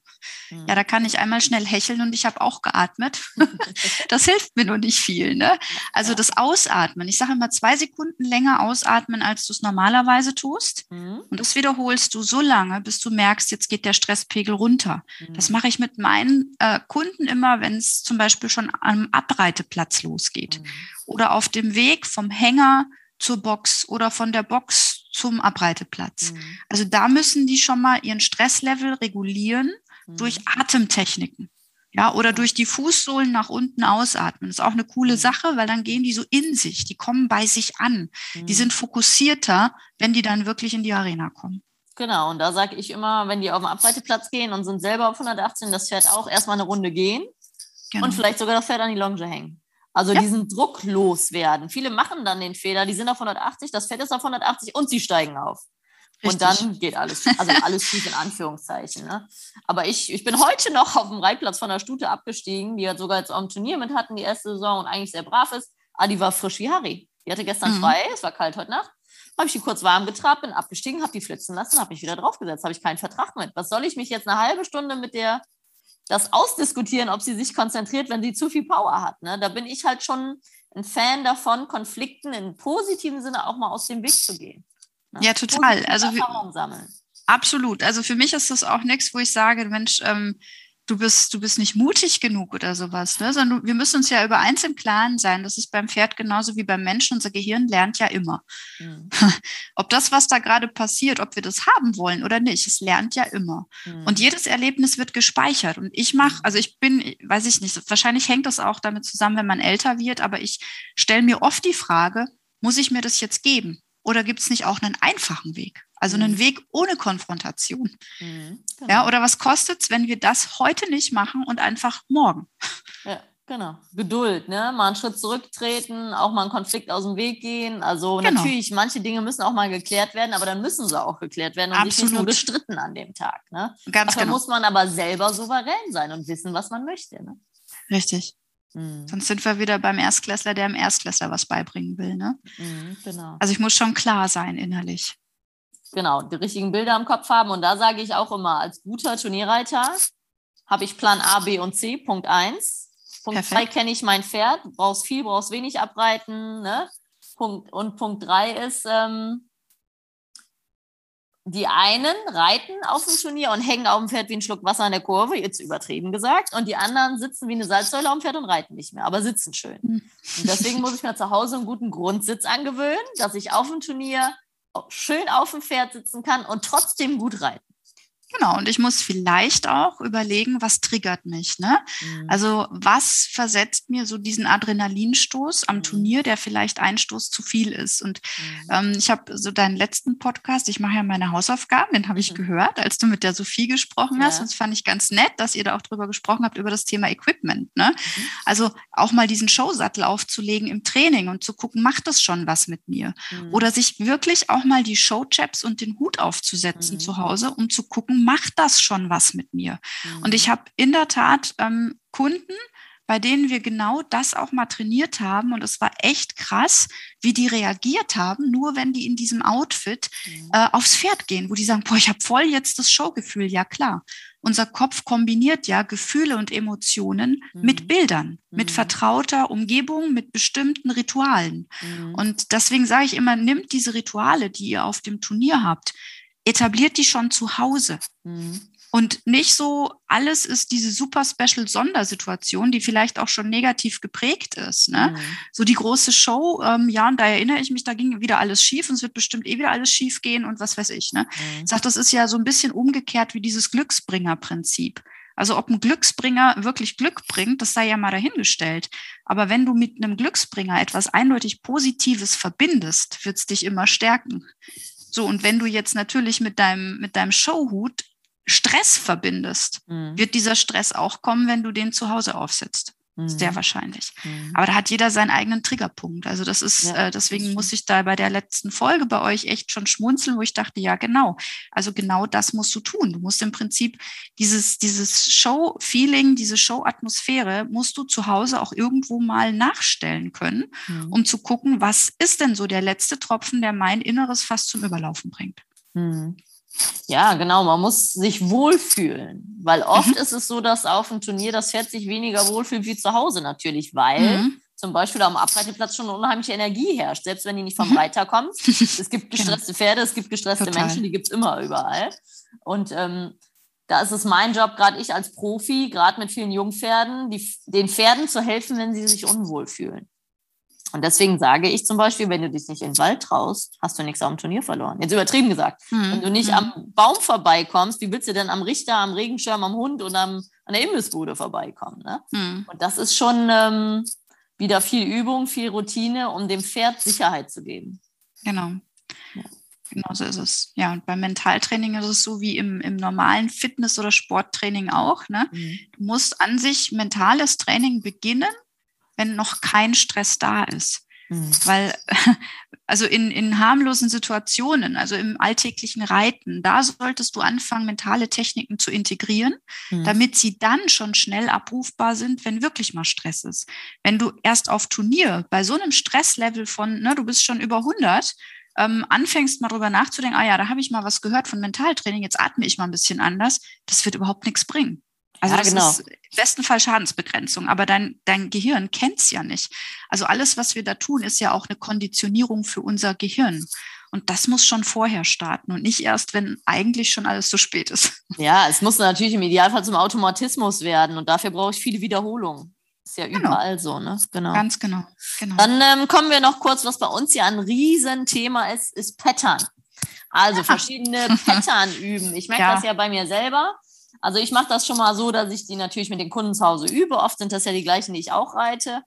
Und dann am Abend vor der Show, also ich bin ja auch auf längeren Shows, dann hole ich immer meine Favoritenliste, gucke mir die nochmal abends einmal in Ruhe an.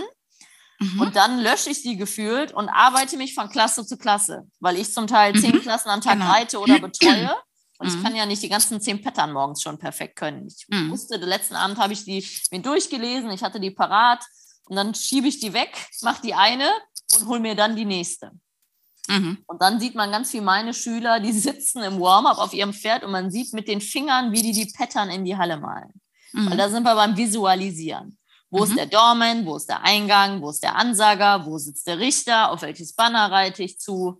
Ähm, und auch da von Punkt zu Punkt arbeiten. Ne? Das ist mhm. wirklich eine extreme Konzentrationsleistung, gerade unter Stress auf Turnieren und zehn Tage am Stück. Ne? Mhm. Absolut. Also ich äh, ziehe da auch meinen Hut, weil ich glaube, so ein Pensum an Pattern, wie du an einem Tag hast, habe ich an drei Tagen nie geritten. Also das glaube ich, also da weiß ich nicht, ich glaube, da käme ich dann schon auch an Grenzen. Aber generell Pattern-Training ist natürlich bei Showreitern oder Turnierreitern immer auch ein Thema. Ne? Also wie merke ich mir jetzt, wenn ich zum Beispiel zwei Trails habe und da ist eine Box und einmal muss ich mich rechts rumdrehen und einmal muss ich den Turn links rum machen, dass ich da nicht durcheinander komme. Ne? Mhm. Ne? Und ich sage mal, auch da hilft uns die Neurowissenschaft, die belegt, dass wir uns Farben und Bilder, also Symbole, auch im größten Stressmoment noch abrufen können Mhm. wohingegen einfach nur Striche oder Text nicht. Mhm. Striche oder Text können wir uns nicht so gut merken, mhm. also Text am allerschlechtesten, mhm. aber ähm, Farben und Symbole. So, und mhm. Farben, das machen ja schon viele, ne? Die haben für Schritt eine eigene Farbe vom Textmarker, für Trab, mhm. für Galopp. Das sehe ich mittlerweile, ist es schon echt etabliert. Ich weiß, als ich 2014, 15 die ersten ähm, Teilnehmer hatte, die auch fürs Turnier gearbeitet haben, da haben die mich noch groß angeguckt und gesagt, echt? Oh ja, stimmt, da können wir mit Buntstift reinmalen. Ne? Und heute ist es kein Brüller mehr. Also das macht fast schon jeder. Ähm, was aber immer noch viel zu wenig, glaube ich, genutzt wird, ist mit Symbolen zu arbeiten. Mhm. Also für mich ist zum Beispiel so dieses Drehen nach rechts oder links, egal mhm. ob bei Horsemanship, ob das bei einem Trail ist. Ne? Das ist ja oft bei diesen Klassen, wenn du da viele hintereinander reitest. Oder bei mir hat es teilweise schon gereicht, ich war zwei Wochenenden hintereinander auf Turnier. Mhm. Dann konnte das passieren, dass ich an einem Wochenende plötzlich so ein Aufblitzen der alten Pattern vom vorherigen Wochenende hatte. Ne? So, und da hilft dir ein Symbol. Also wenn ich zum Beispiel sage, wenn ich mir in die Box beim, beim Angucken der Patter eine Uhr reinlege, mhm. gedanklich, dann weiß ich immer, es ist rechts rum. Mhm. Wenn da nichts drin liegt, ist also es automatisch mit dem Uhrzeigersinn. Genau, mhm. genau. Liegt da nichts drin, ist es links. Mhm. Also ich brauche nicht immer das Gegenstück auch mit einem Bild belegen, weil ich brauche jetzt nicht in einer Pattern 20 Bilder, weil dann checkt es mein Kopf auch nicht mehr. Mhm. mhm. Ähm, bewährt hat sich und was zu empfehlen ist, man hat meist ja so zwei bis drei Knackpunkte in einer Pattern. Mhm. Ähm, wo man sagt, da, da ist jetzt ein Risiko, sich zu vertun oder was zu vergessen. Und für diese zwei bis drei, ich sag mal maximal vier Punkte in der Pattern, mhm. such dir ein starkes Symbol und das ist immer gleich. Und wenn du das bei zwei, drei Turnieren gemacht hast, dann, dann geht es ganz ratzfatz. Ne? Also bei mir war zum Beispiel, oder was auch generell jetzt gerne genommen wird, ist der Reißverschluss. Es wird ja ganz oft bei einer Prüfung, du, du reitest bis zum letzten Pylon und dann kommt aber noch ein Rück rückwärts. Mhm. Und ganz viele reiten eine mega gute Prüfung, sind dann so happy, dass die Prüfung so gut war und vergessen das rückwärts. Mhm. So, und da lege ich zum Beispiel auch für meine Kunden immer einen Reißverschluss hin, der einmal aufgezogen ist.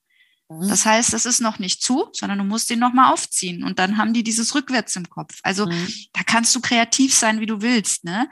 Aber mit Symbolen zu arbeiten an den Knackpunkten hilft dir auch im größten Stressmoment. Und das könnte dir auch helfen, wenn du sagst, du hast jetzt 20 Pattern, die du dir merken musst, dann weißt du, ah, jetzt kommt die mit der Uhr drin, mhm. jetzt kommt die mit dem Reißverschluss und jetzt mhm. kommt die, wo ich vielleicht, keine Ahnung, eine Schnecke liegen habe oder mhm. eine Banane, weil ich weiß, da geht es links rum oder so. Ne? Mhm. Ja, wir machen das immer so oder ich oder dementsprechend auch meine Kunden. Wir sagen immer nach innen oder außen drehen, wenn das Richtung Bande ist. Also lange mhm. Seite, nach außen ist immer Richtung Bande, nach innen ist immer halt Mitte oder zum Warm-up hindrehen. Oft hast du ja so parallel zum Warm-up, wo du mhm. mit Kreuz zum Beispiel zum Warm-up hindrehst oder zum Ansager hin. Ne? Also auch da, mhm. das ist schon richtig. Mit rechts und links, gerade bei Frauen, ist das manchmal nicht so leicht getan. Ne? Weißt du noch, ja, wir ja, genau. damals bei meiner kleinen Schwester Caro, als ihre erste Training geritten ist, tatsächlich, und auch sowas kann man ruhig machen, ihr einen roten Punkt auf die Hand gemalt, wo sie das erste Mal die Turns hin machen musste. Ne? Also auch ja. da, helft euch, ne? macht euch ein einen Stern hin, wenn er total nervös ist, dass er da nach links dreht oder keine Ahnung was. Da kann man sicher helfen. Ganz genau. Ne? Oder wenn ich weiß zum Beispiel, dass ich da ähm, an, an einer bestimmten Stelle bei, bei einem Übergang zum Beispiel, dass ich dazu neige, die Hilfengebung viel zu heftig zu machen. Ne? Also es haben mhm. ja viele, die jetzt noch nicht so routiniert sind, die jetzt zum Beispiel in der Horsemanship, äh, in der Horsemanship viel zu knackige Übergänge reiten. Das ist nicht mehr weich fließend, sondern das ist so tak, tak, tak und das mhm. sieht dann halt nie wirklich schön aus und harmonisch. Ne?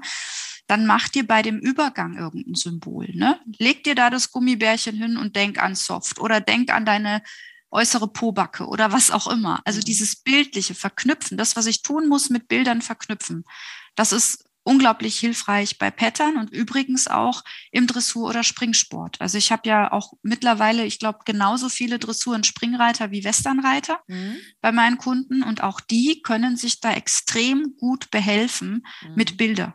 Mhm.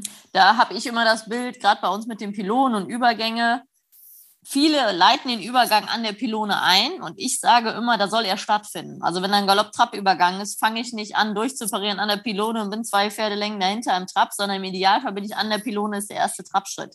Das ist auch schon genau. das richtige Mindset. Ne? Da genau. hat der Übergang stattgefunden und das machen schon viele falsch. Die fangen da mit dem Übergang an und dementsprechend fängt ja eine Pferdelänge oder zwei später ist ja dann genau. erst präsent. Ne? Also das genau, sind auch so, oder auch so Tipps Genau, oder der Gedanke, was in Zeitlupe zu reiten, ne? hilft mhm. gerade auch denen, die immer so überreagieren. Also wenn ich sage, mhm. reite den Übergang gefühlt in Zeitlupe. Mhm. Zwar klar von der genau. Hilfe, aber in Zeitlupe und schon wird das weich. Ja. ja. Weil die sich Zeit geben. Ne? Ja, ja, genau. Oh ja, und weil sie das richtige Bild im Kopf haben. Ne? Also das kann man ja auch ruhig mal verextremen. Ne? Weil wenn er immer zu Klar. hart ist, dann sollen sie mal wirklich Klar. zu langsam reiten. Es ist ja genauso wie mit dem Becken abkippen. Mal wirklich, ich sage manchmal auch aus Spaß, bis der Gürtel hinten am Kentel anschlägt, mal richtig tief im Pferd sitzen. Ne? Auch mhm. da, bei Sitzkorrekturen kann man ja gerne mal übertreiben.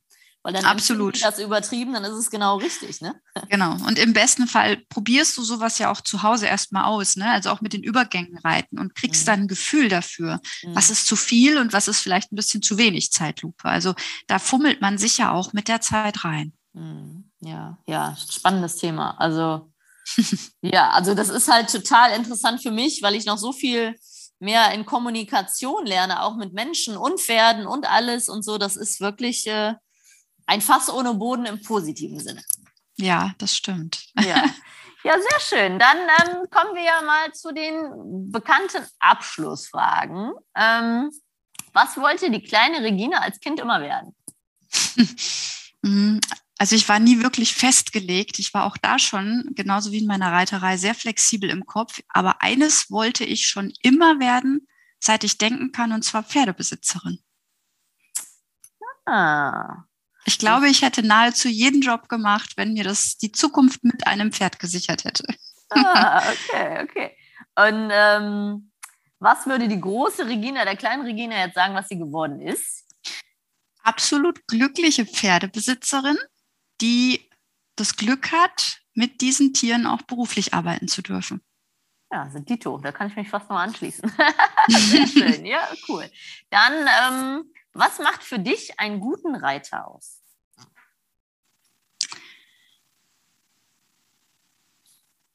Dass er zuhören kann, dem Pferd zuhören kann und die Fähigkeit hat, sich selbst zu hinterfragen. Mhm. Sehr schön. Und dann die große Abschlussfrage: Was bedeutet für dich Horsemanship?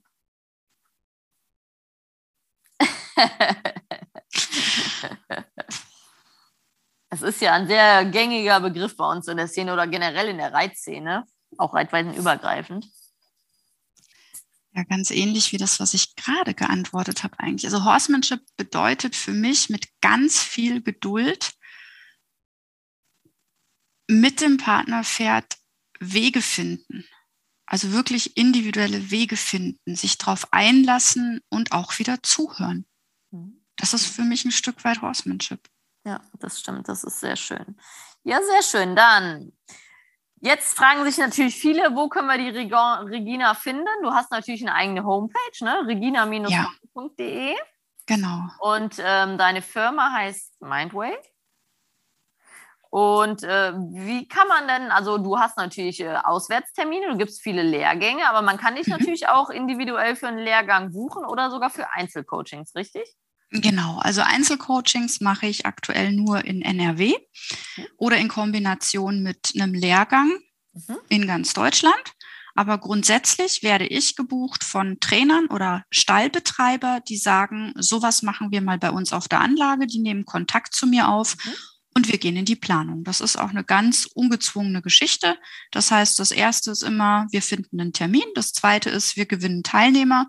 Und ähm, ja, dann findet das Ganze statt und die Schwerpunkte arbeiten sich dann anhand der Teilnehmerkreise raus. Wollte ich gerade sagen, also gibt es gar kein Überthema? Bist du da immer ein bisschen offen für die Themen? Genau, ich bin immer offen für die Themen, wobei natürlich gibt es auch ab und zu mal den Wunsch, dass die sagen, wir wollen jetzt mal nur für Turnierreiter, weil wir haben hier so viele Turnierreiter mhm. und da ist wirklich das der Schwerpunkt. Mhm. Ähm, Ansonsten ist es meist sehr gemischt von den Gruppen her. Ne? Also wenn der, der Organisator sagt, er hat für dieses Thema genügend Teilnehmer, dann kann man natürlich den Themenschwerpunkt auch im Vorfeld schon setzen. Okay, ja, super. Das geht. Gut, dann vielen lieben Dank, Regina. Es ist super spannend, super interessant. Und ich habe vorhin gedacht, wir müssen dann, glaube ich, auch nochmal zusammen was machen. ja, total gerne. Ich also, komme gerne in die Mühle zu euch. Ja, also äh, das müsste man echt mal irgendwie verbinden als Demo-Day auch oder so. Da werde ich auf jeden Fall auf dich zurückkommen. Dann vielen Dank. Lass uns doch da mal die nächsten Monate für nutzen, für eine Planung. Ja, genau. Erstmal planen. Ich muss immer warten, ja, bis ja. der Turnierkalender kommt und dann geht's los. Ja, ja. Ja, so super. ist es. Dann vielen ich, Dank. Tschüss. Ich danke dir. Tschüss.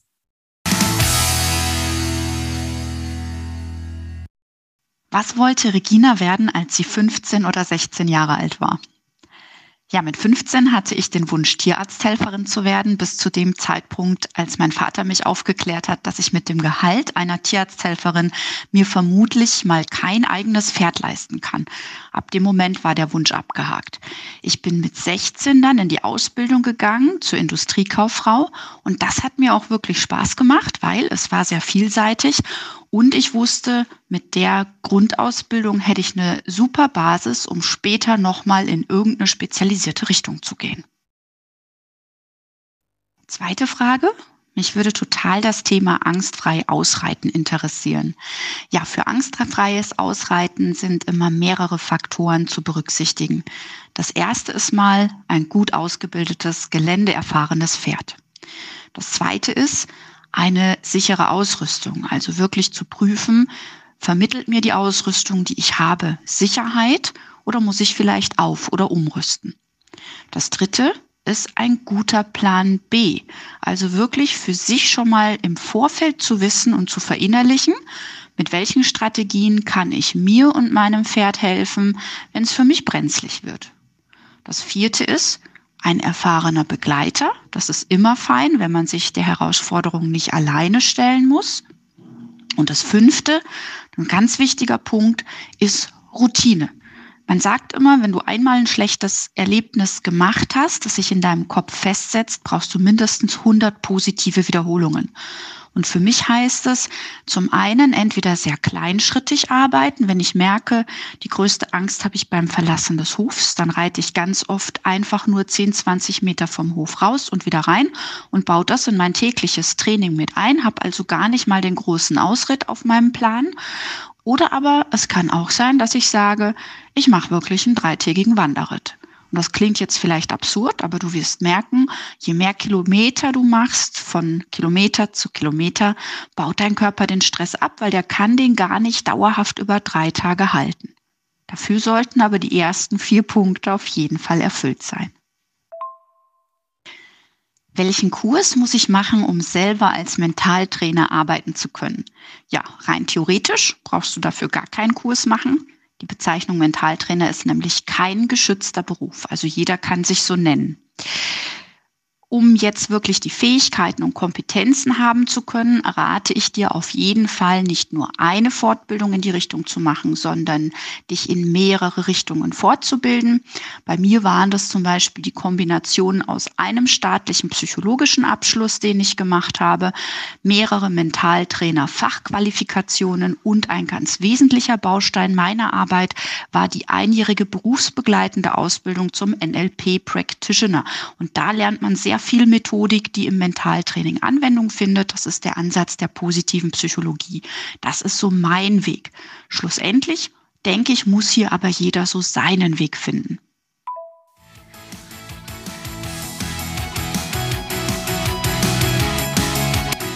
Hey, ich hoffe, du fandest diesen Pro Horse Talk genauso interessant wie ich.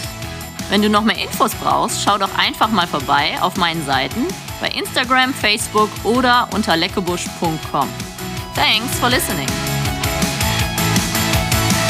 Pro Horse Talk.